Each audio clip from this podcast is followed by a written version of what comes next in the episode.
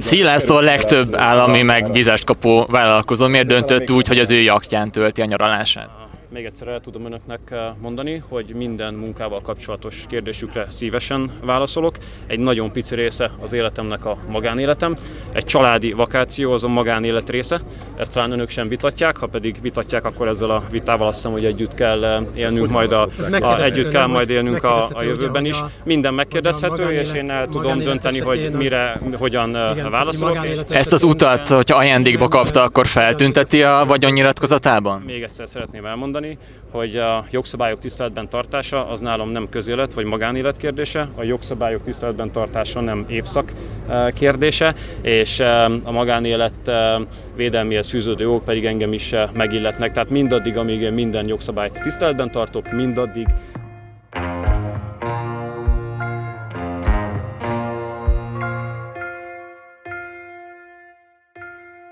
Ez itt a Jognak Asztalánál, a Partizán két hetenként megjelenő jogi podcast műsora. Amiben áttekintjük, hogyan építették fel az államhatalom szerkezetét 2010 után, és hogyan lehetne azt a jogeszközeivel megváltoztatni. A műsorvezetők pedig Molnár Noémi és Kazai Viktor Zoltán.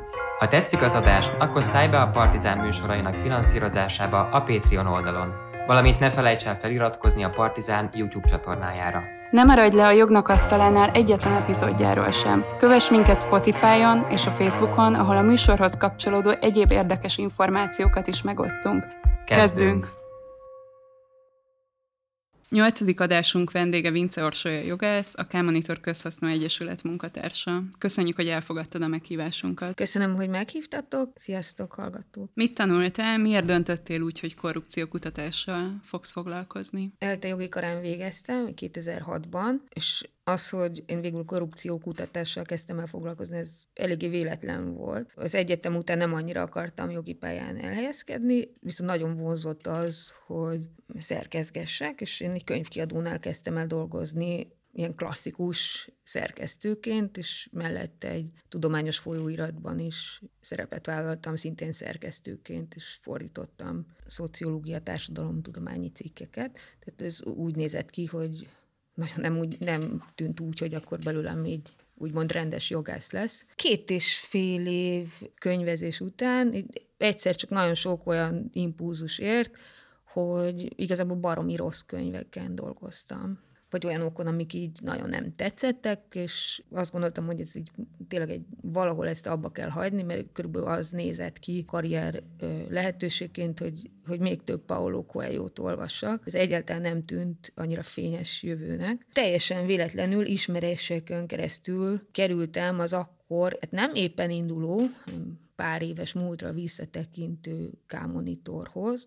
Ugye ők egy, akkor is már egy korrupciófigyelő szervezet voltak, akkor még azért a, máshol volt a fókusz. Tulajdonképpen amit ő, a Léderes Sanyi, aki a szervezet vezetője, és az akkori egy munkatársa megláttak bennem, az tényleg csak az volt, hogy végül is én végeztem jogot, tehát ilyen dolgokban talán tudok neki segíteni, és aztán ez végül is egy ilyen elég jó egymásra találás volt, mert tíz éve ott vagyok, és azt hiszem, hogy így sikerült egyre mélyebbre ásnom magamat ezekben a témákban, és eléggé megkedveltem ezt a területet. És a K-Monitornál mivel foglalkoztok? A K-Monitor még igazából 2007-ben alakult, és ezt egy baráti társaság alapította, tulajdonképpen azzal a célral, hogy járkáltak a városban, ami 6.-7. kerületben, és nagyon bosszantotta őket, hogy, hogy bár az újságok írnak folyamatosan arról, hogy ezeket a hatalmas Andrási úti palotákat és egyéb műemlékvédelmi területen elhelyez elhelyezkedő házakat hogyan árusítják ki, ezekről viszonylag kevés sajtóhír jelenik meg, vagy ha igen, akkor, akkor ezek így hopp eltűnnek a sülyeztőben, és ezért az eredeti terv az volt, amire az egész egyesület alapult, hogy ezekre létrehozzanak egy olyan adatbázist, ami feldolgozza azokat a cikkeket, amik tulajdonképpen a 6.-7. kerületi ingatlan panamákkal foglalkoznak. Ugye ez 2007-ről beszélünk még csak. De aztán egyre inkább bővült a fókusz, és kiderült, hogy ezért ez egy nagy hiányosság igazság, hogy nem nagyon vannak meg rendszeresen ezek a cikkek. Tehát az egész K-monitor az tulajdonképpen egy ilyen korrupcióval vagy gyanús közpénzköltésekkel foglalkozó cikkadatbázis ként indult. De amikor én oda kerültem 2011-ben, akkor, akkor már másfajta projekteken is dolgoztak, és ezek közül az egyik akkor, ami a legjelentősebb tervünk volt, az az, hogy valahogy összekapcsolunk különböző állami adatbázisokat, mint a cégadatbázis, közbeszerzési adatbázis, és megpróbálunk felderíteni olyan szálakat, vagy gyanús közpénzköltéseket, vagy, vagy egyéb olyan ügyeket, amik korrupció lehetőségét vetik fel. Lényegében mi úgy képzeltük el, hogy ki fog előttünk bontakozni egy ilyen fantasztikus hálózat, és akkor így fogjuk tudni követni a pénzek útját, esetleg már onnan, hogy megkapja egy költségvetési intézmény, vagy egy állami szerv megkapja az EU-s pénzt, és akkor ez hogyan vándorul a közbeszerzéseken keresztül, mondjuk egy csókosnak a, a zsebébe az extra profit ugye ebből. Ez a projekt, ez a háló projekt volt, ez végül is nem volt, rengeteget dolgoztunk rajta, de ez különböző dolgok miatt ezért egy pilot maradt, de azért érdekes módon így megmaradt ez a fókuszunk a mai napig, hogy így azért így ezeknek az állami adatbázisoknak a felszabadítását, vagy az összekapcsolhatóságát, hogy el tudnánk érni, vagy hogyha egy, erre egy ilyen nagyobb erőfeszítést tenne a, lényegében a mindenkori kormány, tehát bármelyik, azzal egy elég nagy lépést tudnánk tenni a közpénzeknek a hatékony és jobb felhasználásáért. A mai nyolcadik adásunkban tehát a magyarországi korrupcióról fogunk beszélgetni. Mit értünk egyáltalán korrupció alatt? Ez egy nagyon jó kérdés, erről órákig tudnánk beszélgetni nyilván, de most kicsit induljunk el egy jogászosabb vonalról, mert ez ugye egy jogászos műsor. Egy konkrét definíciót akarunk rá találni, akkor nagyon egyszerű, kinyitjuk a büntető jogi kódexet, és akkor találunk hát nem öt, hét darab bűncselekményt körülbelül, de nagyon pontosan le van írva, hogy aki ezt és ezt követi el, az, az, az ezt a bűncselekményt követi el, az, az egyfajta korrupciós bűncselekmény. Ide, ami tartozik, az a nagyon klasszikus hivatali vesztegetés, vagy a sima vesztegetés, tehát amikor valakinek így felajánlok valami előnyt, vagy pénzt, hogy valamit csináljon nekem, vagy esetleg ne talántál meg is szegje a kötelességét azért, hogy nekem jobb legyen. És ezen kívül még ide tartozik a befolyással üzérkedésnek bizonyos fajtáit, tehát amikor azt mondom, hogy nekem nagyon jó kapcsolataim vannak itt meg ott, és el tudom intézni neked, hogy valamilyen előnyhöz jussál. Azt hiszem, hogy ezt nem kell túlmagyarázni, ez, e, e, ez a legklasszikusabb kör, ez az, amit a BTK korrupciós bűncselekménynek tart. De ha már a bűncselekményeknél maradunk, a konkrét bűncselekményeknél, akkor azért van olyan, amit szintén ebbe a körbe sorolhatunk, csak nem itt szerepelnek a BTK-ban, Ugye azt is, amikor valaki például a hivatali hatalmával visszaél valamilyen szinten, ebben nem kell, hogy feltétlenül valaki megvesztegesse őt, úgy is tud visszaélni, hogy, hogy senki nem adott neki kezdnőpénzt. Vagy ide sorolhatunk egy csomó olyan bűncselekményt, ami a gazdasági életnek a tisztaságával kapcsolatos, tehát ez a tipikusan például ide a kartellezést ö, szoktuk ö, számítani, különösen akkor, hogyha úgy jön létre egy kartel, vagy úgy játszanak össze a piaci szereplők, hogy azzal az államot károsítják meg, hogyha például egy közbeszerzésnél, vagy állami beszerz, vagy bármilyen más állami beszerzésnél összejátszanak egymással, így együtt kitalálnak egy árat, nem mennek az alá, ezzel lényegében megfojtják a versenyt, és ugyanúgy a közérdek sérül.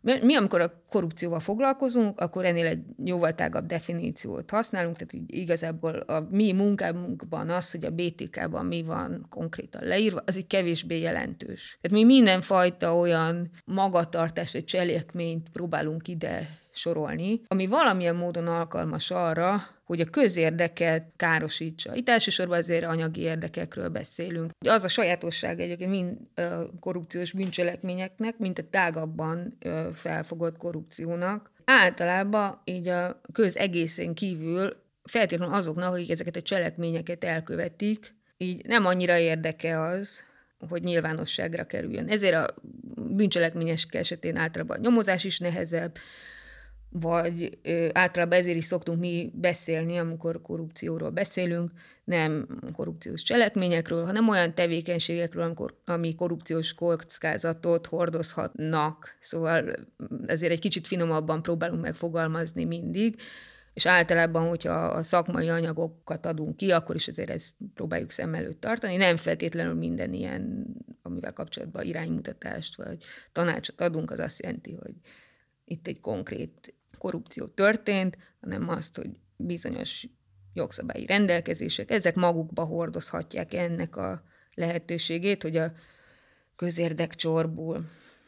Mik ma Magyarországon a főbb területei a korrupciónak? Magyarországon a legnagyobb korrupciós kockázatokat lényegében a következő területeken észlelhetjük. Az első az mindenképpen a párt és a kampány finanszírozás. Ez régebben még inkább így volt, régebben lényegében a korrupciós, nem bűncselekmények, hanem korrupciós cselekedetek, vagy korrupciós kockázatot magukban hordozó rendelkezések, a nagy része az így visszavezethető volt valamilyen módon a pártfinanszírozás és a kampányfinanszírozásnak a hiányosságaira.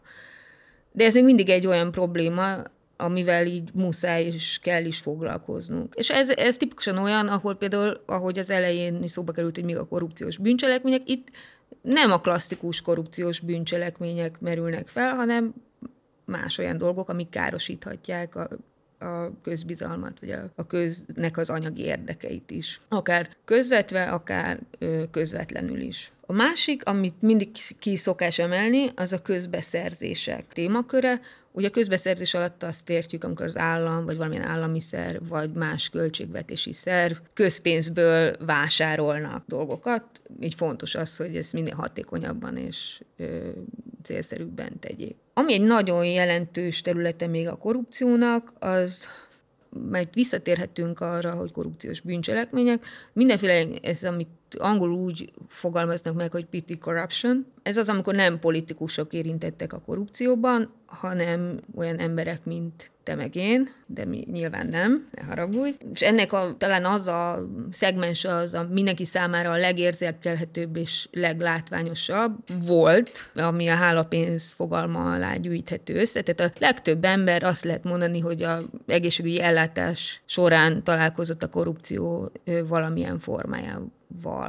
Tehát ez, a, ez az utolsó kategória, ez a kis emberek által elkövetett korrupció, de amivel még fontos foglalkozni, és amivel egyébként a K-monitornál inkább fókuszban van, az nyilván az a része, amikor a politikusoknak a tevékenységével kapcsolatban elkövetett korrupciós kockázatok.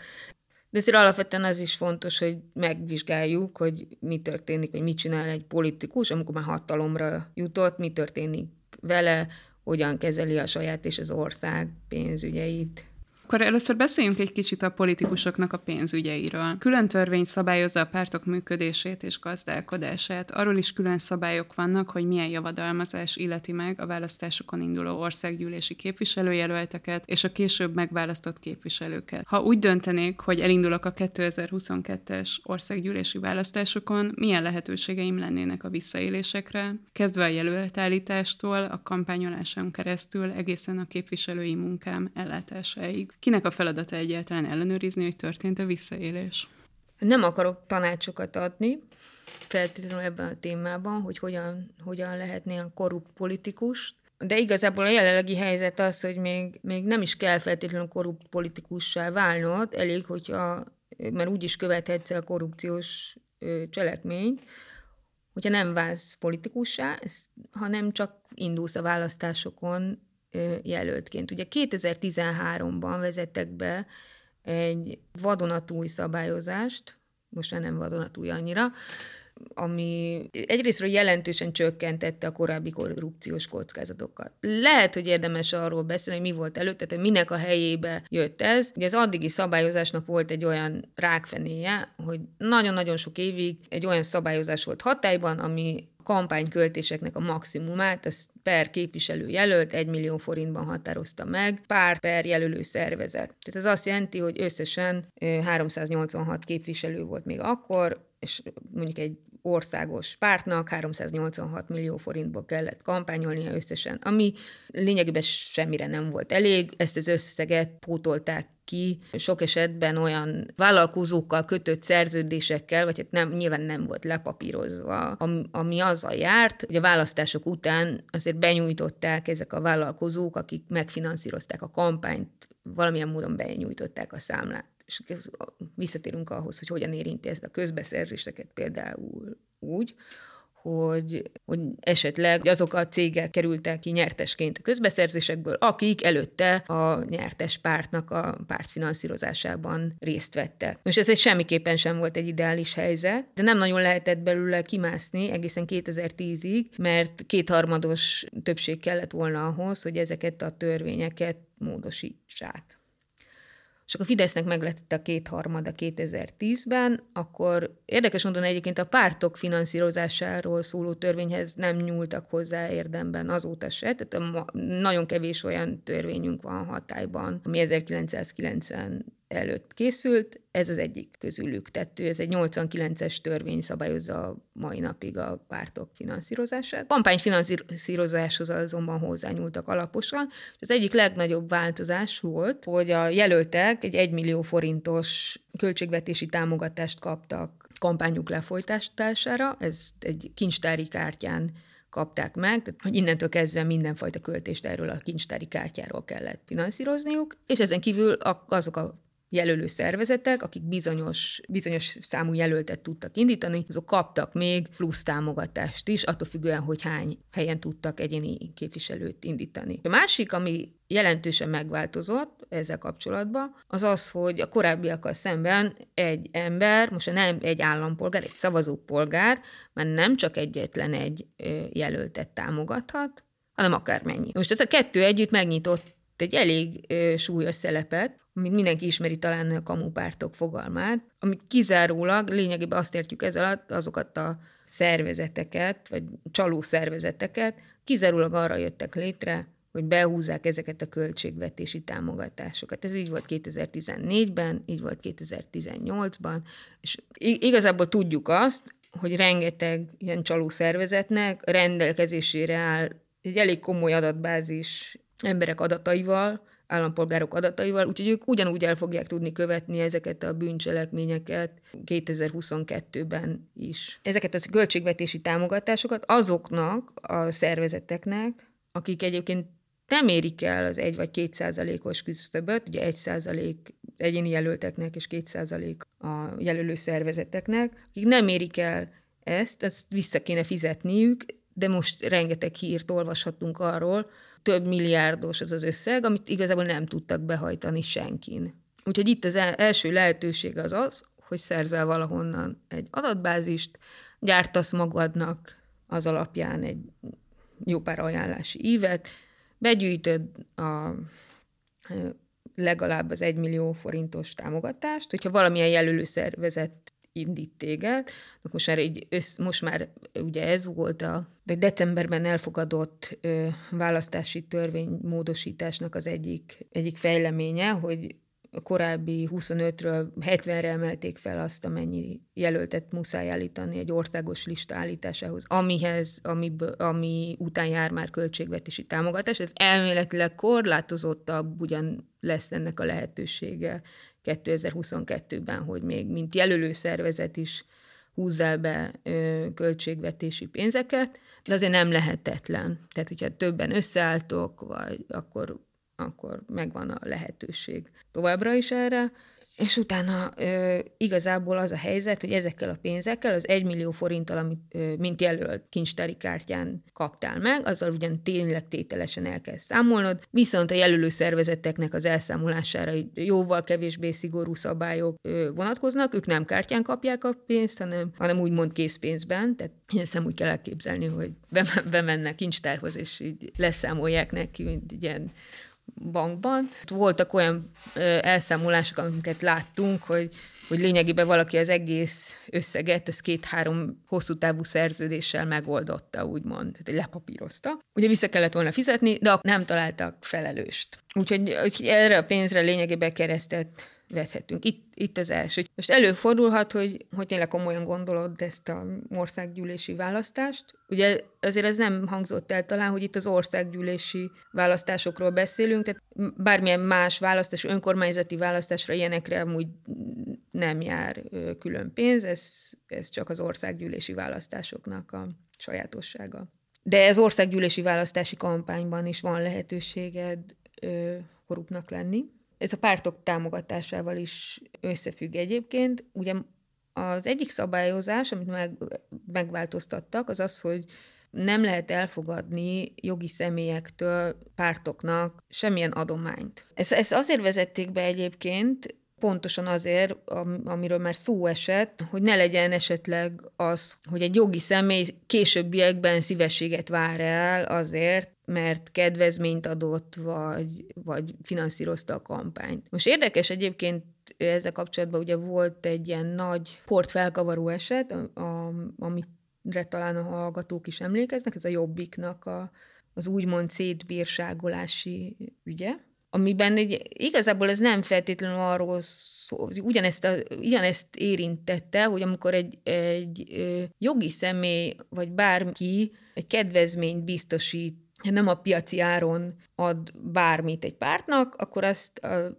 a szabályok szerint muszáj valamilyen értéken kimutatni. Tehát ezt adománynak kell tekintetni. És ez igazából a jobbik is emiatt bukott meg úgymond az AS vizsgálatán, az volt a megállapítás, hogy egy, egy kedvezmény, amit egy plakáthelynek a birtokosa, ebben az esetben ugye Simicska Lajosnak a cége biztosít, ez egy, az egy jogi személy által nyújtott adománynak tekinthető, amit ők nem egyrészt el se fogadhattak volna, másrészt viszont ki kellett volna mutatniuk a könyvelésben. És tulajdonképpen ez vezetett az ő hát nem, nem helyez szó feltétlenül a jogi értelemben, hogy megbírságolásukhoz.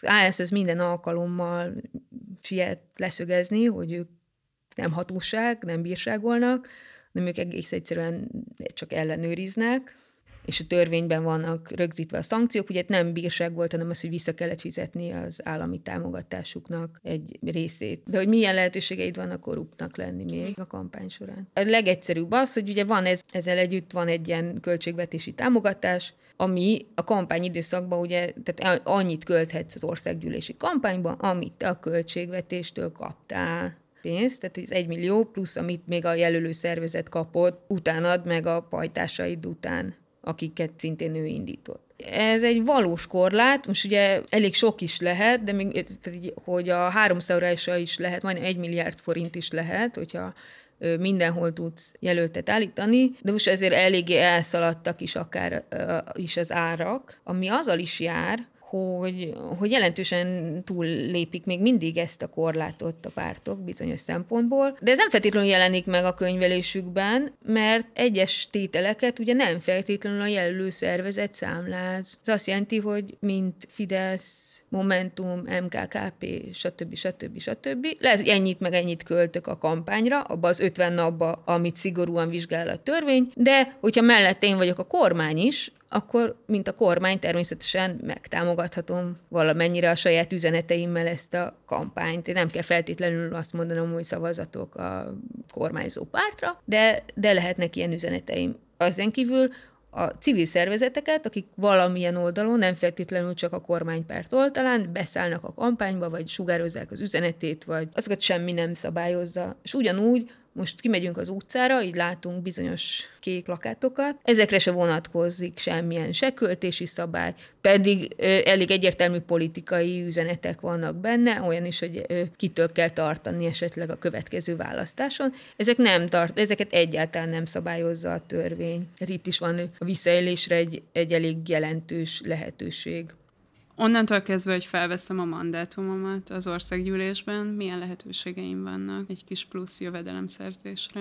Még, még akkor is van egy kis pluszos jövedelemre lehetőséged. Kezdjük ezt is egy kicsit messzebbről, hogy ö, mi volt a helyzet 2010 előtt. Talán a hallgatóknak rémlik az, hogy volt egy sajtóban sokat idézett 70-30-as szabály, ez nem szabály, ez egy megállapodás, ami azt jelenti, hogy a mindenkori kormányhoz köthető szervezetek döntenek mondjuk a közbeszerzések nyerteseinek a 70%-áról, és 30% lenne az, amiről pedig a mindenkori ellenzék dönt, és nyilván úgy jönnek vissza a csúszó pénzek. Tehát, ha valaki megnyer egy közbeszerzés, ez egyébként amúgy máig nyitva álló lehetőség, hogy, hogy a közbeszerzésekből lehet elméletileg visszaszerezni csúszópénzt vagy kenőpénzt azért, hogy megnyerjed annyiban mondjuk pont parlamenti képviselőként elméletileg kevesebb lehetőséged van rá, hogy, hogy te nem veszel részt semmilyen közbeszerzésről döntő bizottságban.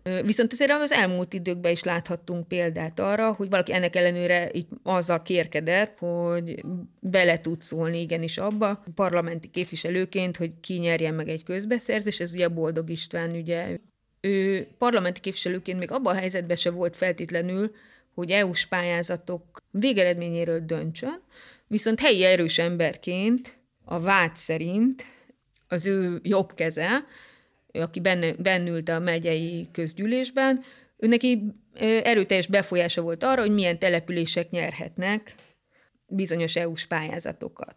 Azt állítják a, a, az ügyességgel, hogy ő lényegében ezt a kapcsolatot felhasználva meghatározta azt, megkérte a vonatkozó településeknek a, a vezetőit, hogy intézzék úgy a közbeszerzéseket, hogy ez és ez és ez a cég nyerjen, akiktől ugye visszakap ő személyesen valamennyi pénzt. Tehát így parlamenti képviselőként ő lényegében közvetetten tudott beleszólni egy közbeszerzés eredményébe, úgyhogy egy EU-s, pénz, EU-s pénznek a kiosztásába, amit szintén közvetetten bele tudott szólni. Tehát ez például egy elég komoly lehetőség. A másik, amiről gyakran van szó, az az, hogy parlamenti képviselőként megtalálhatnak téged különböző cégeknek a lobbistái vagy vezetői. Jobb országokban ez szabályozva van. Nálunk is volt vagy van rá kísérletet, nem mondhatjuk ki egy, egyértelműen, hogy nincsen magyar lobby szabályozás, de lényegében hatékony magyar lobby szabályozás ez nincsen megkereshetnek téged cégeknek a vezetői, és nem arra kérnek téged, hogy te nyerjél a közbeszerzésen, viszont arra igenis megkérhetnek, hogy ezt és ezt a jogszabályt alakítsad, vagy így, vagy úgy, terjeszél be egy módosítót, ami kedvezőbb helyzetbe hozza dohánytermesztőket. Nem véletlenül mondom ezt a példát. Ugye a, a trafik törvény előtt ez elég nagy port kavart, hogy kiderült, hogy a Word dokumentum, ami, ami benyújtották a törvényt, ez tulajdonképpen az egyik dohánygyárnak, a vezetőjének a számítógépén készült. Meglehetősen kicsi port kavart ahhoz képest, hogy ez milyen jelentőségű ügy. Nehéz azért a, ez a kérdés abból a szempontból is, hogy, hogy mi az, ami szabályozott lobby tevékenységnek minősül, mi az, ami a gazdaság egészének az érdekét képviselheti, de közben egy cég is jól jár vele, vagy mi az, amikor egy cég tényleg csak saját maga miatt akar kijárni egy módosítást. Nyilván az, ez egy elég komoly korrupciós kockázatot jelző dolog, hogyha a parlamenti politikus az azt kéri, hogy ezért így nyúljanak a zsebébe. Ugye visszatérve talán a kampányfinanszírozásra, ezt érdemes megemlíteni, hogy csomó országban ez egy teljesen bevett, de rossz gyakorlat. Azért így is az óriási cégek, ezek nem feltétlenül szívbajosak attól, hogy politikai szívességeket kérjen. Az másik kérdés, hogy közvetlenül a zsebedbe nyúl, nyúlni azért, hogy így lefizessék képviselőket, ez sehol sem illik. Az másik kérdés, hogy ez informálisan vagy formálisan hogyan fizetődik ki ezeknek a cégeknek. Magyarországon ugye, mivel hogy jogi személyek hivatosan pártokat vagy nem támogathatnak, ez elméletileg kizárt, de ezért gyakorlatban ugye tudunk mondani példákat, amikor ennek a kockázata ez felmerül. Ennek a kivédésére egyébként ezért úgy elméletileg lenne egy eszközünk, ami nem más, mint a vagyonnyilatkozat rendszere. Rengeteget kritizálják teljesen joggal, mindenki azt ír bele lényegében, amit akar. Tehát itt tartunk most Magyarországon. Ez minden politikusnak, nem csak neked, aki most bekerültél a parlamentbe, hanem az önkormányzati politikusoknak is, meg a kormány tagjainak is, akik ugye nem parlamenti képviselőként látják el feltétlenül a feladatukat, ki kell töltenie minden évben egy vagyonnyilatkozatot, nem, ami, amiben egyrészt számot adnak arról, hogy mi a vagyonuk, milyen jövedelmeik vannak esetleg egész, más munkaviszonyból, mondjuk ez eléggé korlátozott, hogy milyen munkaviszonyt láthatnak már el, tehát így jó esetben így ez bizonyos összeférhetetlenségi dolgok már így rögzítve vannak.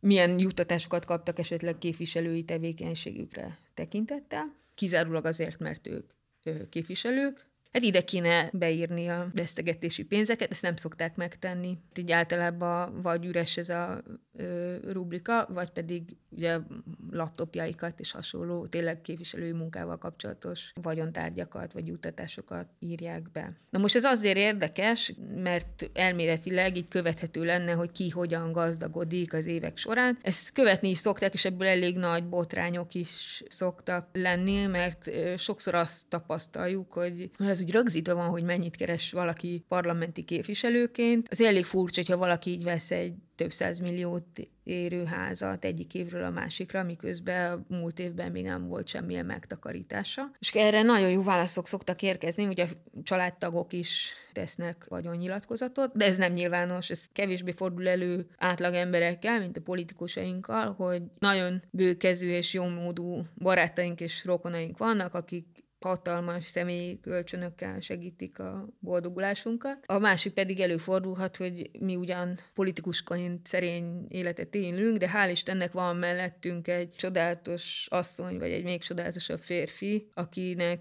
van egy nagyon jövedelmező vállalkozása. Ez, ez is elég gyakori szokott lenni. Ők is tesznek vagyonnyilatkozatot, de ebbe igazából mi állampolgárként nem láthatunk bele akkor megteszem képviselőként a vagyonnyilatkozatot, ezt leadom mondjuk az önkormányzatnak, ahol képviselő vagyok, vagy az országgyűlés hivatalának, hogyha országgyűlési képviselő vagyok. Mi történik ezután ezzel a vagyonnyilatkozattal? Az országgyűlési képviselők és az önkormányzati képviselőknek a vagyonnyilatkozata elméletileg ö, nyilvános. Mi azt jelenti, hogy ö, meg fogod találni az interneten. Most már ez egy új fejlemény, hogy nem törölik ki az előző évek vagyonnyilatkozatát, tehát nem kell azt szórakozni az újságíróknak, hogy minden évben lementik az összeset, hogy össze tudják hasonlítani, hanem a korábbi évek vagyonnyilatkozatai is fent vannak. Ez az országgyűlési képviselőkre igaz, önkormányzati képviselőkre nem feltétlenül egyébként, tehát ez, ezt ott saját maguk ö, szabályozhatják, hogy ezzel kapcsolatban milyen nyilvánosságot tartanak megfelelőnek. Ilyen szempontból egyébként üdvös, hogy a, ö, előfordul, hogy ott is elő, elérhetőek ezek a vagyonnyilatkozatok. Ez csak a politikusokra vonatkozik. Tehát a házastársak nevében is, vagy házastársaknak is ki kell töltenie, illetve a gyerekek nevében is ki kell tölteni a vagyonnyilatkozatot. Ezek azonban az ő személyiségi jogaikra tekintettel nem nyilvánosak, ezeket le kell adni. Adott esetben a, ezt a mentelmi bizottság őrzi, és ők maguk se néznek bele, se hivatalból, se egyéb módon, kizárólag akkor, hogy annak a tartalmával kapcsolatban valamilyen kételj merül fel. De most mivel nem nyilvánosak ezek a nyilatkozatok, az elég bajos, hogy felmerüljön a, a valódiságukkal kapcsolatban bármilyen kételj. Szóval ezekbe a mentelmi bizottság se tekint bele alapból, és eleve csak abban az esetben lehet vagyonnyilatkozati eljárást kezdeményezni, Ugye valaki pontosan meg tudja jelölni azt, hogy a vagyonnyilatkozat melyik szakaszát látja problémásnak. De ez elég nehéz abban az esetben, hogyha nincs is tudomásunk arról, hogy mi lehet egy ilyen vagyonnyilatkozatban. Tehát, hogy állampolgárként Nekem egy olyan dolgot kéne megjelölnöm, ami a vagyonnyilatkozatban problémás, aminek a létezéséről nem is tudhat. Tehát az a helyzet, hogy ezek teljesen a sötétben maradnak, és hozzáférhetetlenek, nem tudjuk. Egyszerűen annyit tudunk, egy mosolyjal nyugtázzuk, hogy mennyi sikeres ember van a sikeres politikusaink mellett. Nyilván politikai következményei ezért ettől függetlenül lehetnek, de felelősségre vonásról, vagy elszámoltathatóságról ebbe az esetben nem beszélhetünk. Ha példát szeretnél, ugye Szijjártó Péternek a, a kapcsán felmerült az, hogy ő volt az egyik olyan személy, akinek a vagyonnyilatkozatával kapcsolatban is merült fel ö, probléma. Ő azt mondta, hogy hát így természetesen mindent a feleségének a vállalkozásának a nyerességéből fizettek, és ö, ki is derült, hogy a feleségének ö, ö, van egy nagyon sikeres vállalkozása, egy, egy frissen alapított belső építész lakberendező céggel olyan szélítő nyereségeket sikerült elérnie, amit mindenki megiregyelhetne. Ez kiderült a céges beszámolókból, tehát hogyha ez valóban így volt, akkor ez tényleg megmagyarázhatja azt, hogy hogyan telt egy adriai jachtozásra. Lejár a négy éves mandátumom országgyűlési képviselőként, ezután leadom a megbízatásom, és távozok. Van még bármilyen kockázat ezt követően? Van. bár ilyenkor már sok esetben valami fajta befolyással üzérkedés merülhet fel, tehát így szerencsére remélhetőleg megmaradtak a kapcsolataid a volt parlamenti képviselőtársaiddal, ismered az egész folyamatot, bejárásod van esetleg egy minisztériumba, és állásra lenne szükséged. Szerintem megpróbálkozhatsz egy, egy nagyobb cégnél, esetleg pont egy olyan cégnél, aminek, aminek lobbizásra van szüksége, megpróbálhatsz egyfajta lobbistaként elhelyezkedni, és mozgósíthatod a kapcsolataidat már a cég képviselétében azért, hogy, hogy valóban ezeket a cégnek kedvező törvénymódosításokat vagy rendelkezéseket kijárd. Erre tényleg valós lehetőséged van. Ez az egyik, amit úgy hívunk, hogy forgóajtó jelenség, amikor a politika után el tudsz helyezkedni te úgy, hogy, hogy a, ezeket a kapcsolatokat legmélyebb mértékben ki tudjad használni. És erre általában van, elég sok példa van. Ez Magyarországon ez a terület ez egyáltalán nincsen szabályozva. Tehát akkor ezzel gyakorlatilag semmit nem sértek meg, hogyha ez megtörténik? Lényegében nem.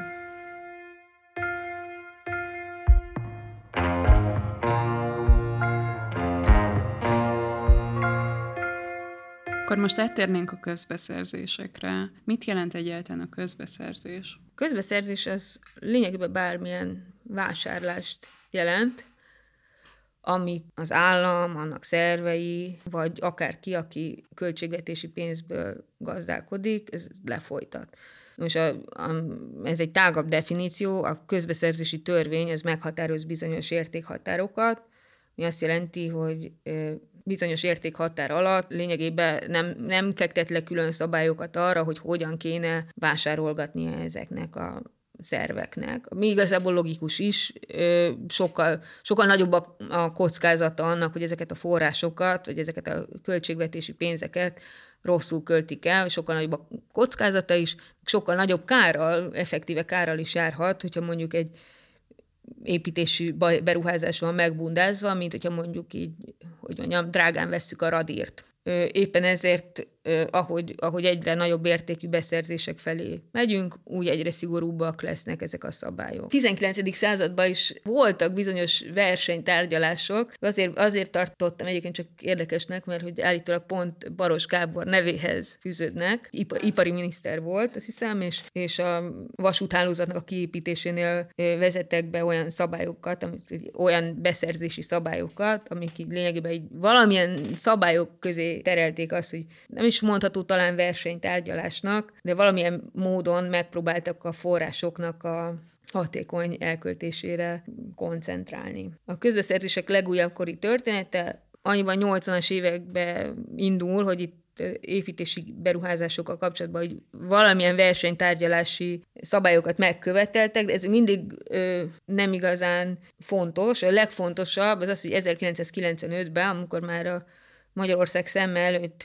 lebegett az EU-s csatlakozás, akkor bevezették az első közbeszerzési törvényt. Ez ezt aztán 2003-ban, amikor már tényleg igazán közel volt az EU-s csatlakozás, akkor ö, lett egy újabb verziója, majd 2011-ben egy még újabb, és most tartunk a 2015-ösnél, ami, amit szintén azt hívott életre, hogy közben az Európai Uniós szabályok is változtak, és ahhoz kellett alkalmazkodni. Ennek következményeként így egyszerű volt egy újat csinálni, mint ö, mint a régit oldozgatni, foltozgatni, tehát most ez így a 1990-es évek után negyedik újra kodifikálásánál tartunk, de a jó hír az, hogy egyébként így egyre jobbak ezek a szabályok. Tehát egyre jobban biztosítják ugye azt a célt, hogy az állam egyrészt hatékonyan vásároljon, de ne legyen felesleges közpénzköltés, legyen átlátható a közbeszerzés, és közben vannak más ilyen piaci célok is, tehát hogy a versenyt ne korlátozza, ne hozza valamennyire helyzet belső piacot is, de ez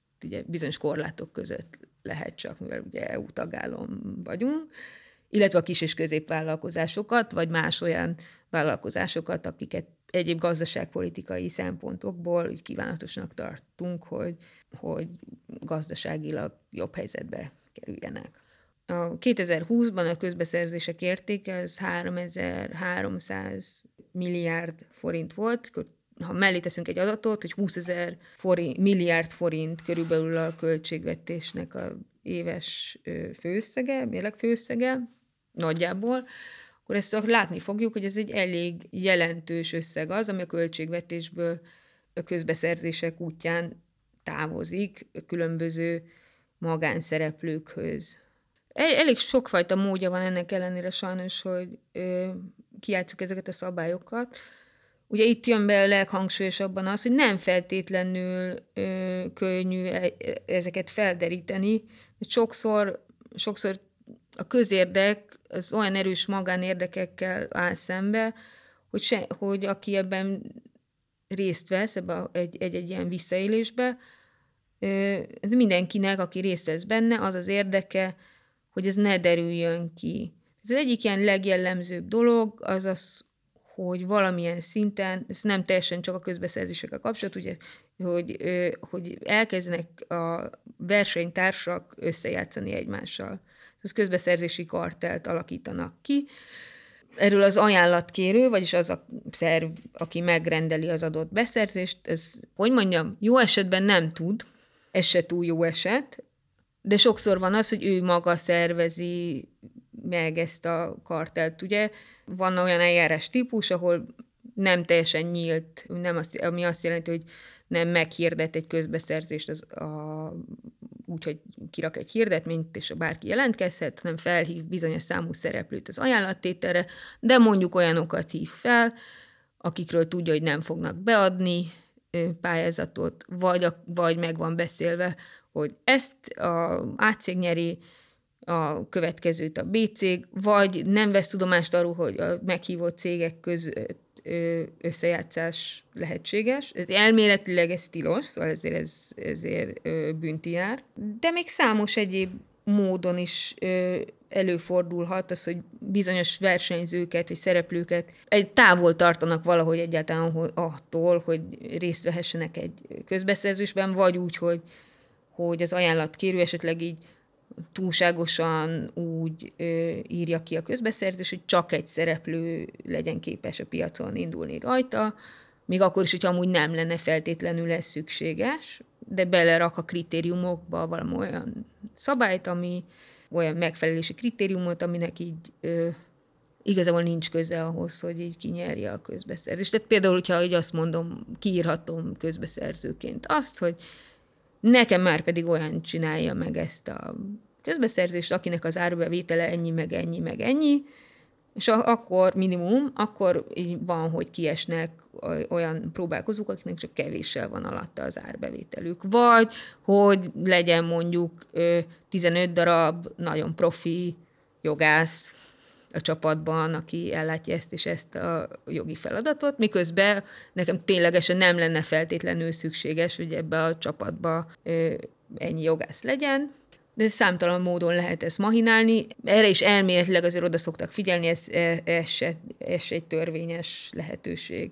Vagy van olyan, hogy szintén viszonylag gyakori, nem bontom részekre a közbeszerzést, hanem egy óriási közbeszerzést írok ki, és csak olyan takarítson nálam, aki nem csak nálam tud, hanem az összes intézményben, ami a felügyeletem alá tartozik. Ezzel is jelentősen leszűkíthetem az alkalmas pályázóknak a, a körét. Vagy az is egy lehetőség, hogy a apróbb részekre bontom a közbeszerzést, vagy azért, hogy ne vonatkozzanak rá az értékhatárok, tehát egyáltalán ne essen a közbeszerzési törvény hatája alá, vagy mivel a közbeszerzési törvény meghatároz külön uniós értékhatárokat, amitől kezdve ugye magasabb, egy magasabb követelményrendszernek kell megfelelni, hogy ezek alá az uniós értékhatárok alá essen be pont az egyes közbeszerzések értéke, és ezért egy, elég legyen a valamivel lazább nemzeti rendszerbe lefolytatni a közbeszerzést miért előnyös ajánlatkérőként, tehát a közbeszerzés kiírójaként ilyen eszközökkel élni?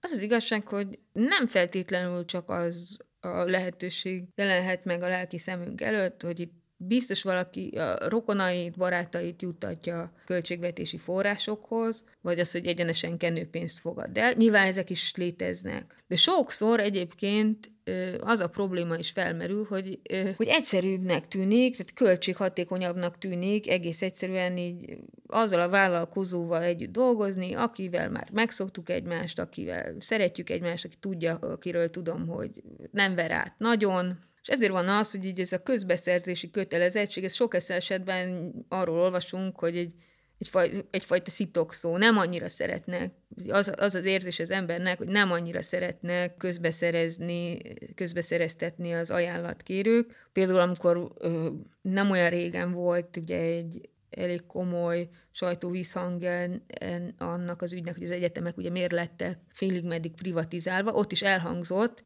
hogy mintha belet volna nekik lebegtetve, hogy azért így már nem kell a beszerzéseiket közbeszerzési eljáráson keresztül ö, lefolytatni, hanem elég lesz úgy, mint egy ilyen rendes cégnél. Egyébként egy, ezért sokszor azt tapasztaljuk, hogy ezt, ezt a ajánlatkérők egy nyűgnek érzik. Egyrészt azért is, nem feltétlenül van meg minden ajánlatkérőnél az a kapacitás, ami egy közbeszerzés lefolytatására hoz szükséges, és maga az eljárás, a közbeszerzés eljárás lefolytatása is jelenthet egyfajta költségnövekedést, ugyanis akinek nincs a saját szervezet szervezetében egy rendelkezésre álló közbeszerzési tanácsadó, vagy közbeszerzési referens, az kénytelen megbízni ezzel külsős céget, ami pénzbe kerül. Pénzbe kerül ugyanúgy az, hogy hogy az ember egy közbeszerzési hirdetményt feladjon, vagy az, hogy a közbeszerzési hirdetményt közbeszerzési hatóság ellenőrizenek. Rengeteg költsége van, alapvetően így ez egy hosszadalmasabb eljárás jelent, mint hogy csak úgy vásárolgatnék, mint ahogy a radírt vagy a ceruzát megveszem, hogy leszaladok a kisboltba. Úgyhogy ez érez, tehát, hogy hogy azért a minden egyes közbeszerzési törvény módosításnál felmerült az, egyébként teljesen jogosan, hogy hogyan lehetne az egészet így azért az ajánlatkérők számára is egy kevésbé nyűgös, fáradtságos folyamatként elképzelni. Ezen sokat segítettek az elmúlt évnek a fejleményei, elsősorban az elektronikus közbeszerzés területén. Tendenciaszerűen az elmúlt tíz évben látsz valamilyen változást a korábbi gyakorlatokhoz képest? Az a helyzet, hogy ez egy olyan téma, amiben egyébként pont egészen pozitív változások történtek. Egyrészt, ahogy szóba került, ugye ez a 2015-ös törvény, ami többek között az EU irányelv módosításokra tekintettel született meg. Ez egy jobb minőségű törvény, tehát jobban érthető, és ez az, ami bevezette lényegében a kötelező elektronikus közbeszerzési eljárást. A legalapvetőbb fejlemény az, az hogy, hogy megszűnt egy jelentős bürokratikus akadály, vagy hogy mondjam, a, a, a papír része az, az jóskán le, lecsökkent a közbeszerzéseknek, annyira, hogy most csak az elektronikus rendszerben lehet lefolytatni közbeszerzést. Elméletileg az összejátszások lehetőségét is csökkenti azáltal, hogy, hogy például a közbeszerzési ajánlatok bontása is elektronikusan történik. Tehát e, nincs rá mondjuk elfben lehetőséget, hogy meg, megismert, hogy mi van valaki másnak az ajánlatában, vagy mi lehet annak a tartalma. Nyilván ezért így ki lehet játszani, nem az elektronikus rendszeren belül, de azért úgy, ha akarod, akkor megbeszéled a versenytársaiddal, ha nyitottak erre. Úgyhogy ez tényleg valóban jelentősen csökkentette a korrupciós kockázatokat, másrészt pedig ez a rendszer ez könnyen hozzáférhető és elérhető mindenki számára. Tehát azért most már ott tartunk, és ez, ez az átláthatóságot is jelentősen javította, hogy lényegében az összes közbeszerzési dokumentáció az fel, elérhető egy központi honlapon. És ezt a központi honlapot, hogyha nagyon belemennénk, akkor én tudnék mondani róla, hogy hogy lehetne még tovább fejleszteni úgy, hogy ez még jobban szolgálja az átláthatóságot, de alapvetően ahol most tartunk, az ebből a szempontból nem egy rossz ö, helyzet. Mi az oka annak, hogy Mészáros Lőrinc a cég birodalmával egymagában sikeres tud lenni? Hogyha rendszer szinten nézzük, akkor ez nem az elmúlt tíz évnek a fejleménye. Ez egy, lehet, hogy személyesen egy nagyon bántó dolog, de jelenleg és ez, ez egész Európában így van, hogy az ilyen nagy beruházásokat, az építési beruházásokat, és a útépítést csak az állam vásárol, és csak nagy tételben, tehát ez így más, más ilyen formában egész egyszerűen nem létezik, ez nem fordul elő, hogy én egy ekkora cég. Tehát ez egy tőke igényes iparág, itt az fog az ilyen közbeszerzéseken nyerni, akinek rengeteg tőké van. Tehát ez sokkal inkább azzal kapcsolatos, hogy a Mészáros Lőrinc sokat nyer ezeken a történeteken, hogy alapvetően bekövetkezett egy ilyen piaci koncentráció. Ugye előtte ugye a közgépnek a folyamatos nyerését láttuk, még előtte ugye az volt, hogy a Strabag is elég sokat nyert, még már 2010 előtt járó gondolatban, előtte a vegyépszer. Ezen a piacon ez sose, sosincs három-négy vállalkozónál több, aki labdába rúg. Hogy elmegyünk Ausztriába, akkor ott azt fogjuk látni, hogy minden közbeszerzést a Strabag nyer. De az, hogy, hogy ezt hogy lehetne közbeszerzési rendszernek a további finom hangulásával megoldani, azt én nem látom őszintén szólva. Tehát ez sajnos ez egy közbeszerzési rendszeren túli ö, probléma, de ez a, annyi vigasztalásra el tudok mondani, hogy ez nem csak Magyarországon van így, legfeljebb máshol nem egy Mészáros Lőrincnek hívják az éppen aktuálisan nyertes vállalkozót. Illetve azt mondanám, hogy ennek a Mészáros Lőrincnek tényleg nincsen személy szerint a közbeszerzésekhez, vagy a köz, köze, itt az a lényeg, hogy van egy, egy vagy két olyan cég, aki ezeken hasítani tud. Itt két dolog van, vagy mindenkit beengedünk a piacra, és akkor nagyon kevés nyugati cég fog nyerni, vagy nagyon kevés hazai cég fog nyerni. Az, hogy az útépítéseken magyar kisvállalkozások nyerjenek, az egy irreális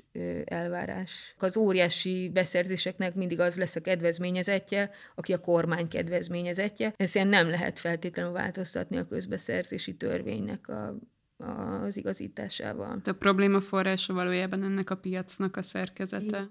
Így, így van, így van. Ellenőrzi-e valaki a közbeszerzések tisztaságát? Milyen intézményekhez lehet fordulni, hogyha felmerül egy közbeszerzés esetén a korrupció gyanúja? Attól függ, hogy milyen szereplő vagy te ebben, hogyha egy közbeszerzésen vesztes fél vagy, vagy, vagy valaki, aki amúgy érdekelt lett ö, volna abban, hogy ez esetleg mondjuk, hogyha nem veszítettél, mondjuk azért nem, mert el se tudtál indulni, mert történetesen olyan szűkítő kritériumokat határoztak meg, amik miatt nem tudtál indulni, akkor te közvetlenül a közbeszerzési döntőbizottsághoz fordulhatsz, akik eljárhatnak az ügyedben, és megítélik, eldöntik azt, hogy ez tényleg történt valami olyan, ami sértette a közbeszerzési törvényt, vagy nem. Hoznak egy döntést, amit a bíróság felülvizsgálhat. Ha, mint Molnár Noémi, egyszerű mezei állampolgár gyanítasz valamilyen családságot, akkor, akkor ez korlátozottabbak a lehetőségeid, de most már egyébként a közbeszerzés.hu oldalon van egy ilyen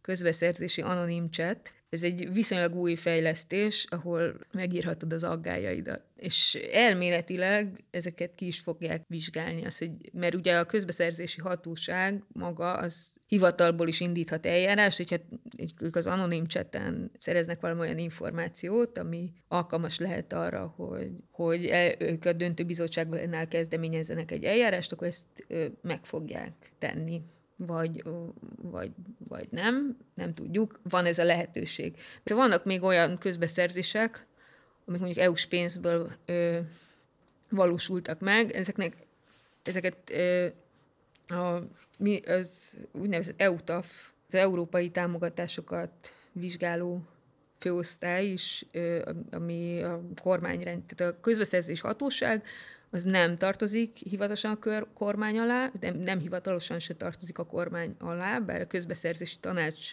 tagjai között elég sok a kormány által jelölt személy, de ebből a közbeszerzési tanácsban azért vannak az ajánlatkérők, meg ajánlattevők képviselői is részt vesznek, de maga a közbeszerzési hatóság nem tartozik a kormány irányítása alá. Ez az EUTAF nevű ö, iroda, ez viszont ö, igen, tehát a kormánynak is van bőven dolga a, köz, a közbeszerzésekkel, és amikor EU-s pénzek forognak kockán, arról van tudomásunk, hogy azért ö, akár komolyabban is oda léphetnek, pontosan azért, mert hogyha így nem annyira siker, vagy felmerül a csalás valószínűsége egy-egy közbeszerzésnél, akkor alkalmasint az EU ugye visszakérheti a pénzt, ami senkinek sem jó. És ezeken a fenti szerveken kívül, még akinek a szerepe lehet ugye a közbeszerzések ellenőrzésében valamilyen szinten, ez a GVH, ugye kimondottan azzal foglalkozhatnak, hogy a, hogy a ajánlattevő közötti kartellekre lecsapjanak adott esetben, tehát amikor, amikor még nem merül fel az, hogy egy kizárt, vagy ö, stb. szereplő lépjen fel a közbeszerzési döntőbizottságnál, akkor a GVH, mert, mert ugye érdekeltek voltak mind a kettőben, az, mind a két szereplő, vagy mind a több szereplő érdekelt volt abban, hogy, hogy ne üljön ki ez a suskus, akkor még a GVH-nak is lehet szerepe abban, hogy ezeket a közbeszerzési karteleket ellen fellépjen. Végső soron a bíróság az, aki, aki dönthet, vagy ö, megsemmisítheti a, a közbeszerzés eredményét, illetve így még vannak ilyen egyéb ö, szankciós lehetőségei a, is a közbeszerzési hatóságnak, például az, hogy, hogy listá, listát vezethet azokról az ajánlattevőkről, akik, akik mondjuk így notóriusan megszegik a szabályokat. Ugye ennek is ilyen szigorú szabályai vannak, tehát hogy, hogy hogy lehet erre a listára felkerülni, meg hogy lehet lekerülni róla de elméletileg ez az ajánlatkérőknek a tájékozódását segítheti. Szintén korrupciós kockázatot rejt magában az, hogy, hogy az állami szereplők, vagy a költségvetési intézmények hogyan kezelik azt a vagyont, ami tényleg, ténylegesen közvagyon, tehát mindannyiunk vagyona, hogy azzal megfelelően és hatékonyan gazdálkodnak el. Tehát, ha például így áron alul eladják, ugye visszatérhetünk a 6.-7. kerületi pana, ingatlan panamákra is, az így érezhetően így rosszat jelent a közösségnek. Ugyanígy beszéltünk, ami a legújabb fejlemények ezzel a témával kapcsolatban, az amikor egyenesen, ingyenesen juttatnak vagyonokat magánszereplőknek, tehát ez nem kell sokat kapargálni, kapirgálni a múltban, hogy kekvákhoz jussunk el, ez a közérdek közfeladat ellátó közérdekű vagyonkezelő alapítványok, akik ugye az elmúlt időszakban, most így megint visszamennék, tehát több ezer milliárdnyi forint értékű vagyont kaptak meg. Ezek, ennek egy része ez ö, vitatható, hogy mennyire volt hasznos, úgymond az államnak, abból a szempontból, hogy több vagyont fialt volna. Ezeknek egy része az valóban valószínűleg ez a vagyon az magának az egyetemnek a fenntartását szolgálja, tehát nem arról van feltétlenül szó, hogy szemérmetlenül ki lett lopva az állam kezéből, hanem így ez ténylegesen arra a célra fog, fogják használni, amire, amire ez adományozva lett. Tehát, hogyha mondjuk egy egyetemi kampuszt ö, odadnak egy ilyen alapítványnak, az alapvetően valószínűleg egy egyetemi kampusz marad, és ezzel az államot közvetlenül nem éri hátrány, azzal kapcsolatban viszont érheti, hogy hogy megfelelően biztosított lesz-e a közfeladatoknak az ellátása. Egy része viszont lényegében tényleg ajándék, ami, hogyha az állam kezében maradt volna, akkor ez mindannyiunk közérdekét szolgálta volna. Így viszont ezért kétséges, hogy, hogy kik, kik jutnak belőle alapvetően további vagyonokhoz. Ez mondjuk arra gondolok, hogy, hogy a MOL részvények, amikre, amiknek a visszaszerzésére ugye a magyar állam konkrétan rengeteg pénzt fordított a 2010-es évek elején. Ez most így átment az egész ebbe a félállami, hát nem félállami, ez egy magánvagyon, amit egy közfeladatra szántak, de hogy ez mennyire hatékonyan lesz ebből a a MOL részvények hozamából megoldva, az kérd, finoman szólva kérdéses, vagy például van olyan, a Tália Színháznak az épületeit megkapta a millenáris közalapítvány, nem olyan régen, ezt szintén úgy, hogy alig egy fél évvel ezelőtt vásárolta meg az állam szintén jelentős pénzekért a fővárostól. Az is kérdés az, hogyha most ez a millenáris közalapítvány kezébe kerül, akkor ezzel mi fog történni? Hát ez csak a legújabb fejlemény, ez ami a kekvákkal történt. Ezt így láttuk, hogy így elég könnyű kilapátolni az állami vagyont. Ennek megvoltak az előzményei ugye decemberi alkotmánymódosításban, ami meghatározta, hogy mi számít ö, állam közvagyonnak vagy közpénznek. Akkor már lehetett sejteni, hogy valami ilyesmi lesz a történet vége, hogy egy elég írdatlan ö, közvagyon kimentés fog történni. Ez meg is történt. Tehát azért ezen kívül maradt még jócskán állami vagyon szerencsére. Egyrészt az önkormányzatok, másrészt magának az államnak a tulajdonában, amivel a magyar nemzeti vagyonkezelő gazdálkodik. Az egy, ez, emiatt ez egy kiemelten fontos téma marad a továbbiakban is, hogy ezek, ezeket a vagyonokat megfelelően a közérdek szempontjait előtérbe helyezve kezeljük és ezekkel úgy gazdálkodjunk, hogy abból végső soron tényleg az egész közösségnek jó legyen.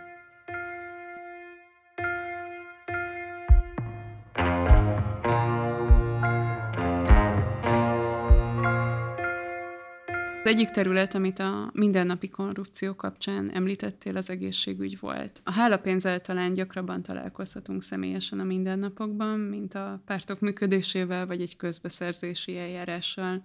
Miért alakulhatott ki a hálapénzrendszerrel Magyarországon? Ez egy nagyon érdekes kérdés, szintén azért, mert nem igazán tudjuk a választ rá. Tehát manapság úgy szokás tekinteni rá, mint ezzel kapcsolatban szokott az kimondottan elhangozni, hogy a Kádár rendszer öröksége, de az a helyzet, hogy a Kádár, míg a Kádár rendszer előtt is létezett, és tulajdonképpen a 1940-es évek végén úgy tekintettek rá, hogy ez egy polgári csökevény. Tehát az, az biztos, hogy, so, hogy régóta jelen van a magyar egészségügyi ellátásban. Ez általában az a helyzet, hogy valószínűleg ez a korrupció egy, egyéb kis, kis korrupciónak az egyéb formáival kapcsolatos, amik így régebben, 50-70-100 évvel ezelőtt így úgymond szintén léteztek, és szintén bevett voltak, tehát a különbség, bor, tehát a borravaló, ami azért most már alapvetően szabályozva lett, a borravaló, a különböző baksisok, meg ö, mindenféle ilyen hivat, tehát ez a, ez a kis korrupció, ez mindig is jelen volt, ebből ez a hálapénz az, amilyen nagyon meggyökeresedett Magyarországon, és lényegében több mint 70 éven keresztül így nem sikerült kiirtani. Hát az, hogy most mi van, erre visszatérünk mindjárt, de ez egészen biztos, hogy hogy az elmúlt 10-15 évben mindenki úgy tekintette erre a problémára, hogy lényegében kiiktathatatlan, hogy nagyon kéne vele valamit kezdeni, senki se szereti, egy nagyon-nagyon szűk réteg jár ezzel összesen jól, és egy, nyilván nehéz ezzel beszélni, egyre nagyobb az elutasítottsága, mindig is nagy volt az elutasítottsága, sokan úgy érezték, hogy kötelező adni, vagy elvárt ennek az adása, de alapvetően így senki nem mert hozzányúlni, az volt ezzel kapcsolatban az általános nézet, hogy ez a, lényegében ez a terület az, amihez így nagyobb érdek sérelem nélkül nem lehet, nem lehet ebbe, ezen a területen jelentős változtatást elérni, és ez azért is volt elég furcsa, mert az elmúlt tíz évben ugye azt szokhattuk meg, hogyha valamit a kormány el akar intézni, akkor ezért ez sikerül neki, és ebbe ugye eléggé új fejleményként csöppent bele 2020 októberében az, hogy ö, itt mégis lesz egy jelentős reform. Ennek két előzménye is van. Az egyik az, hogy a Magyar Orvosi Kamara élén történt egy személyes váltás, nem csak, egy, nem csak személy, hanem az egész kör lecserélődött. Az előző kör, nem akarok ezzel senkit megbántani, az előző kör talán kevésbé volt érdekelt a változásban, azt hiszem ez egy finom megfogalmazás. A mostani orvosi kamara vagy vezetés az, az reagált erre a problémára sokkal hamarabb, és egy olyan álláspontot tettek magukével, hogy ezt a hálapénzzel most tényleg kezdeni kell valamit. Nyilván a kormány ez ebből a szempontból úgymond kapva kapott az alkalmon, hogy csináljon valamit. Ez másik kérdés, hogy lehet, hogy, hogy azért az, hogy ez így ebben a formában történt meg, azt, azt hiszem, hogy minden szereplőt alaposan meglepett. Korrupciónak tekinthető-e egyáltalán a hálapénz? Mit tilt, mit tolerál a jog a hálapénz kapcsán? Az a helyzet, hogy a jogi értelmezés kicsit más, mint amit úgy általában szokás szerint így a, ha egy korrupciónak egy tágabb fogalmát vesszük, akkor az is hálapénznek számíthat, amikor ö, egy orvosi ellátásért utólag annyira boldogok vagyunk, hogy így túléltük a műtétünket, hogy utána azt gondoljuk, hogy ö, ezt mindenképpen muszáj pénzben valahogy meghálalni az adott egészségügyi ö, személyzetnek, és itt orvosokat, tápolókat, akárki ez alá értve. És ez azért mosolygok én is ezen, meg te is, mert azért ez a mai felfogásunk szerintem egy kicsit már idegen ezt, ahogy a hálánkat valahogy így fejezzük ki. Ezt eddig többé-kevésbé tolerálta a törvény. Amit nem tolerált eddig se, és ami miatt voltak is eljárások, amikor valaki egy ellátásért előre kért pénzt, és ez függetlenül hogy attól, hogy előtte kellett átadni, vagy az ellátás után kellett konkrétan átadni, de amikor így meg lett szabva egy, egy tarifa, ugye a közegészségügybe, a TB-n fizetett hozzájáruláson kívül, amit még az adott orvos elvárt azért, hogy a, akár azért, hogy ő, operáljon meg, vagy ő csináljon veled valamit személyesen, vagy azért, hogy esetleg a várólistán előre vegyen, vagy hogy ne kelljen neked várakozni a az ultrahangra, a röntgenre, az MRI vizsgálatra, stb. Tehát ez itt, itt ilyen szempontból ez egy, akár úgy is lehet tekinteni, hogy egy a, a egészségügyi ellátórendszer hiányait ö, hivatott kompenzálni, a hálapénzrendszer egy része az te befizetéseid formájában. És erre egy, nyilván egy megoldás az, hogy csinálunk mindent a magánegészségügyben, ahol mindenről kapok számlát, a saját eszközeikkel gazdálkodnak, tehát nem közfinanszírozott eszközökkel, ez teljesen jól működik, csak nagyon-nagyon drága. Tehát a, az optimális megoldás, ugye az egyszerű állampolgár szempontjából az volt, hogyha közegészségügybe veszi igénybe a szolgáltatásokat, és akkor ezeket a hiányokat valamilyen szinten a saját zsebéből kompenzálja. És a hálapénznek az eredeti értelmezett valóban tényleg nem ez, hanem az, hogy ö, hálásak vagyunk, amiért sikerrel elvégezték rajtunk az adott műtétet, vagy, vagy ilyesmit.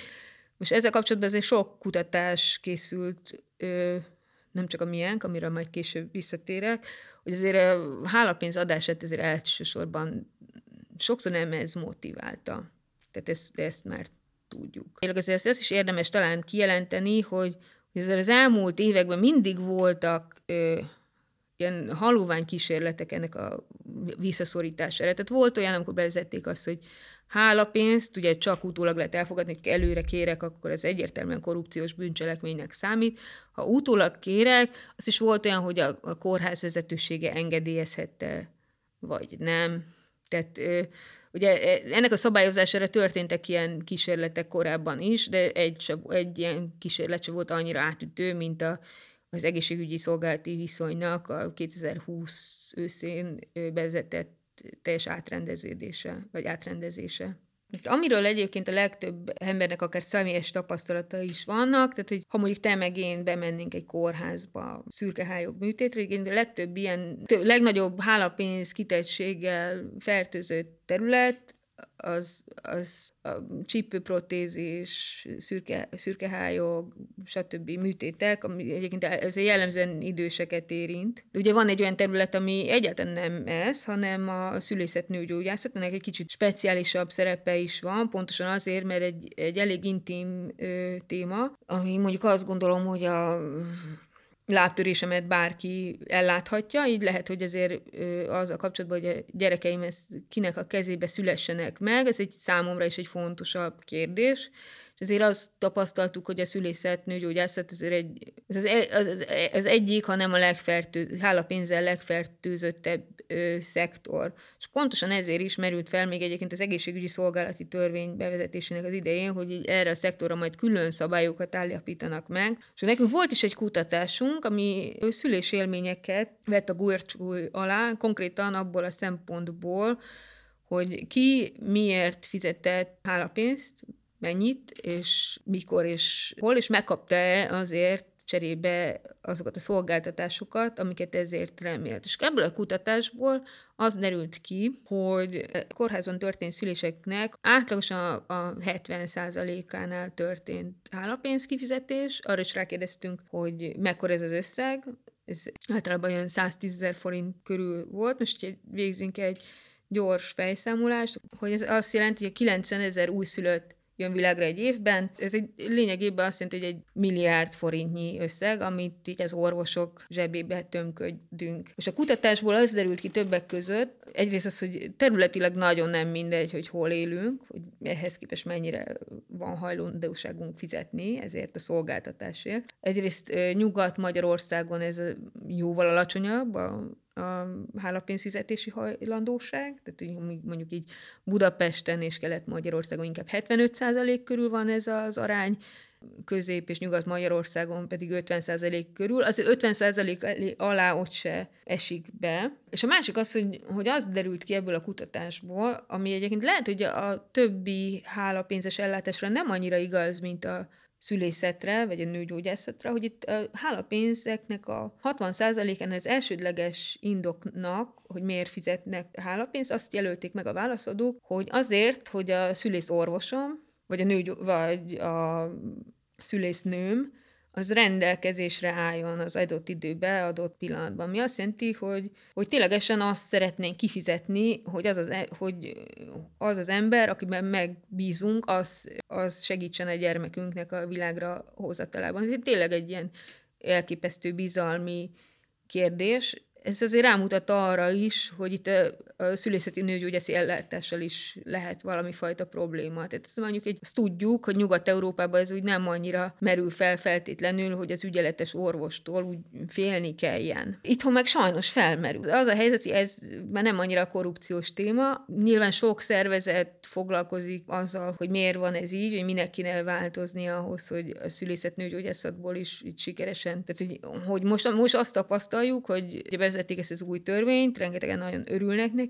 Azok a kismamák, akik érintettek, és akik most nem vásárolhatják meg lényegében ezt a szolgáltatást, hogy a saját orvosuknál szüljenek, illetve hát a saját orvosuk csak ingyen csinálhatja ezt, amit nem biztos, hogy fog, mint neki is van élete, tehát így elképzelhető, hogy ingyen nem akar akármikor, egy akármikor beinduló szüléshez ö, odaugrani. Az új törvény szerint már az sem lehetséges, hogy utólag ö, adjál ö, hálapénzt az orvosodnak. De a másik, ami a szülészetnőgyógyászatot ebből a szempontból, az új törvény szempontjából ilyen elég kellemetlenül érint, ez tényleg ez a többes jogviszonynak a felszámolása, ami azt jelenti, hogy lényegében nem csinálhatod meg azt, amit eddig, hogy magánba jártál nőgyógyászhoz, és aztán pedig a közkórházban szültél ugyanannál az orvosnál. Tehát ez, ez így most már így elméletileg erre nem lesz lehetőséged. Ami azért így azt jelenti, hogy, hogy ha vá- nagyon kevés lehetőséged van eleve magánkórházban szülni, különösen, hogyha,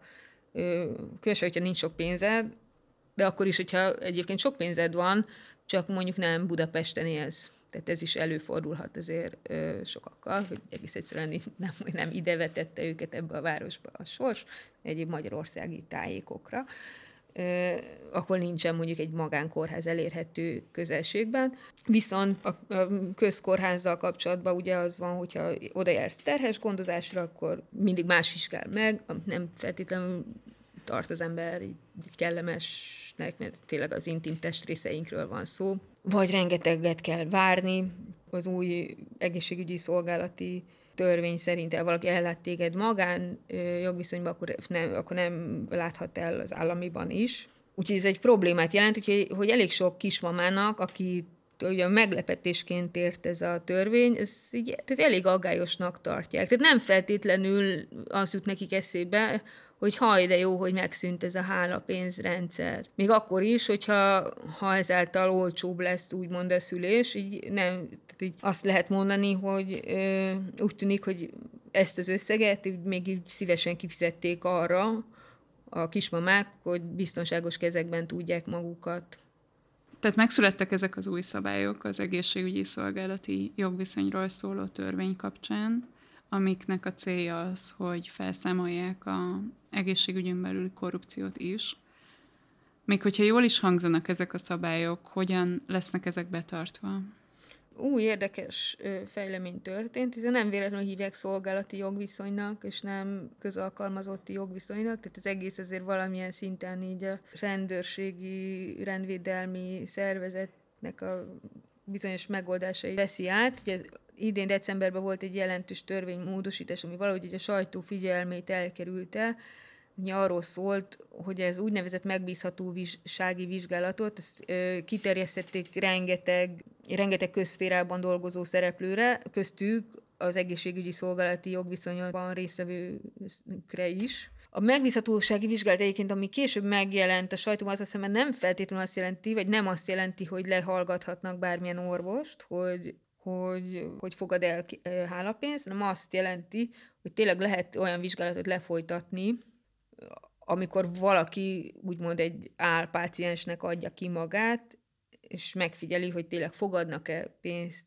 el, vagy nem. Ezzel kapcsolatban egyébként ha nem, nem a szülészet nőgyógyászat területén, de már volt sikeres eljárásról, mert számoltak be, védettségi igazolványok kiállítása kapcsán, amit pont egy ilyen megbízhatósági vizsgálat kapcsán került felszínre, hogy lelepleztek olyan orvosokat, akik vállalták, hogy védettségi igazolványt így pénzért kiállítanak anélkül, hogy ténylegesen megtörtént volna az oltás, vagy a, vagy a betegséget elkapta volna valaki. Ez meg is járt ezt a sajtót a, a hír, illetve hát ezzel kapcsolatban pontosan a, egy jelentős forrásbővítés zajlott ezzel kapcsolatban a Nemzeti Védelmi Szolgálatnál is. Tehát most van egy olyan osztályuk, aki kimondottan ezekre specializálódott, tehát így nem kell tartanunk attól elméletileg, hogy ez egy olyan szabály lesz, amit senki nem tart be.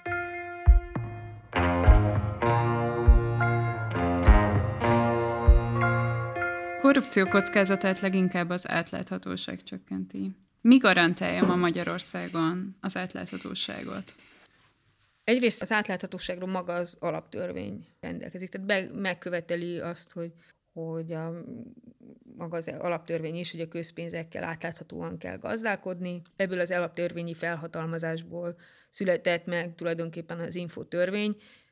Ez nem csak az információszabadságot szabályozza, hanem az adatvédelemnek személyes adataink védelmét is ez a törvény szabályozza. Megteremti azt az intézményrendszert, ami garantálja azt, hogy tisztán láthassunk a, az állam közpénzköltései kapcsán, illetve az állam egyéb tevékenysége kapcsán is. Illetve vannak még más olyan részletszabályok is, például az üvegzseb törvény, ami előírja azt, hogy mik azok az adatok, amiket még közzé kell tenni egyes állami vagy költségvetési szerveknek. Ezek a törvények tartalmazzák a az alapvető szabályait az információszabadságnak. Nyilván egy része ezeknek a szabályoknak azt követeli meg, hogy bizonyos dolgokat úgymond proaktívan kelljen tenni a, a állami szerveknek, ami azt jelenti, hogy ő saját maguknak, anélkül, hogy kérni tőle, tőlük bárki, ki kell rakni a honlapjukra ezt és ezt és ezt az információt. Ide tartozik az információszabadság körébe tartozik az, hogy például így megismerhetjük a, az államnak a szerződéseit jó esetben, közbeszerzési szerződéseket is, ugye erről is volt már szó, azt is, hogy egy adott önkormányzati vagy költségvetési szernél konkrétan kik dolgoznak, ugye ez van, ahol jobban közé van téve, van, ahol kevésbé, egy törvény határozza meg azt, hogy mi az, amit mindenképpen kötelező kitenni, azt is, hogy a költségvetések alapvetően nyilvánosak, a, a, nem csak a nagy költségvetésre gondolok, hanem a egyéb szerveknek a költségvetéseire. Ezek között lehet bogarászni, de van olyan, hogy valami nincsen benne ebbe a listába, viszont mégis érdekel minket, és akkor egy úgynevezett közérdekű adatigénylési eljárás során igényelhetünk adatokat. Lényegében bármilyen szervtől, aki közfeladatot láttál, vagy közvagyonnal közpénzekkel gazdálkodik. Ugye egyszer vannak határterületek, azért vannak bizonyos szervek, akik szeretnek arra hivatkozni, hogy ők nem látnak el közfeladatot, vagy nem közvagyonnal gazdálkodnak. Elég sok közérdekű adatigénylési per zajlik, de ettől függetlenül azért ez még egy viszonylag új jogterület, tehát így azért érhet meglepetések az embert a bíróságon. Hogyha minket bármi érdekel, amit egy közfeladatot ellátó szerv csinál, akkor lényegében ezt megkérdezhetjük. Közadatnak vagy közérdekű adatnak számít minden olyan adat, amit a közfeladat ellátása közben keletkezik, vagy azzal kapcsolatos. Nyilván itt a személyes adatok ezek bizonyos korlátját tehát jelentik ezeknek a közérdekű adatigényléseknek.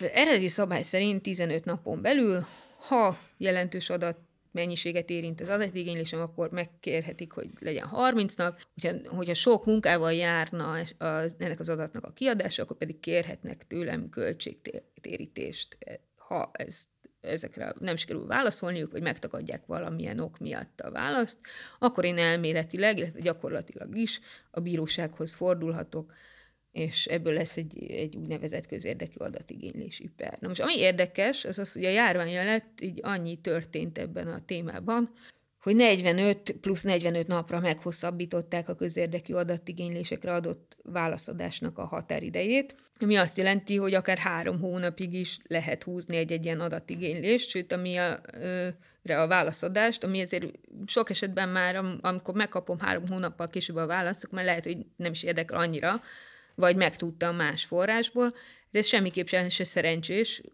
pláne az nem, hogy valamiért ez, ez a szabály ez még mindig hatályban van. Azt érdemes azért azt szem előtt tartani, hogy ezek az adat, közérdekű adatigénylések, ezek nem csak azért lehetnek fontosak, mert személyes passzióm ezt szolgálja, hanem rengeteg újságíró és fordul ehhez az eszközhöz, mert is semmilyen más módon nem tudnak az államból információt kicsikarni. És azért is fontos, mert ezáltal tényleg sor került egy korrupciós bűncselekmények feltárására, mert több esetben, vagy legalábbis korrupció kockázatát felvettő eseteknek a felvátárására. A nyolcadik adásunk vendége Vince Orsolya, jogász, a K-Monitor Közhasznú Egyesület munkatársa volt. Köszönjük, hogy eljöttél. Köszönöm. Ez volt a Jognak Asztalánál, a Partizán jogi podcast műsora. Ha tetszett az adás, akkor szállj be a Partizán műsorainak finanszírozásába a Patreon oldalon, valamint ne felejts el feliratkozni a Partizán YouTube csatornájára. Ne maradj le a jognak asztalánál egyetlen epizódjáról sem. Kövess minket Spotify-on és a Facebookon, ahol a műsorhoz kapcsolódó egyéb érdekes információkat is megosztunk. Várunk vissza két hét múlva egy újabb epizóddal.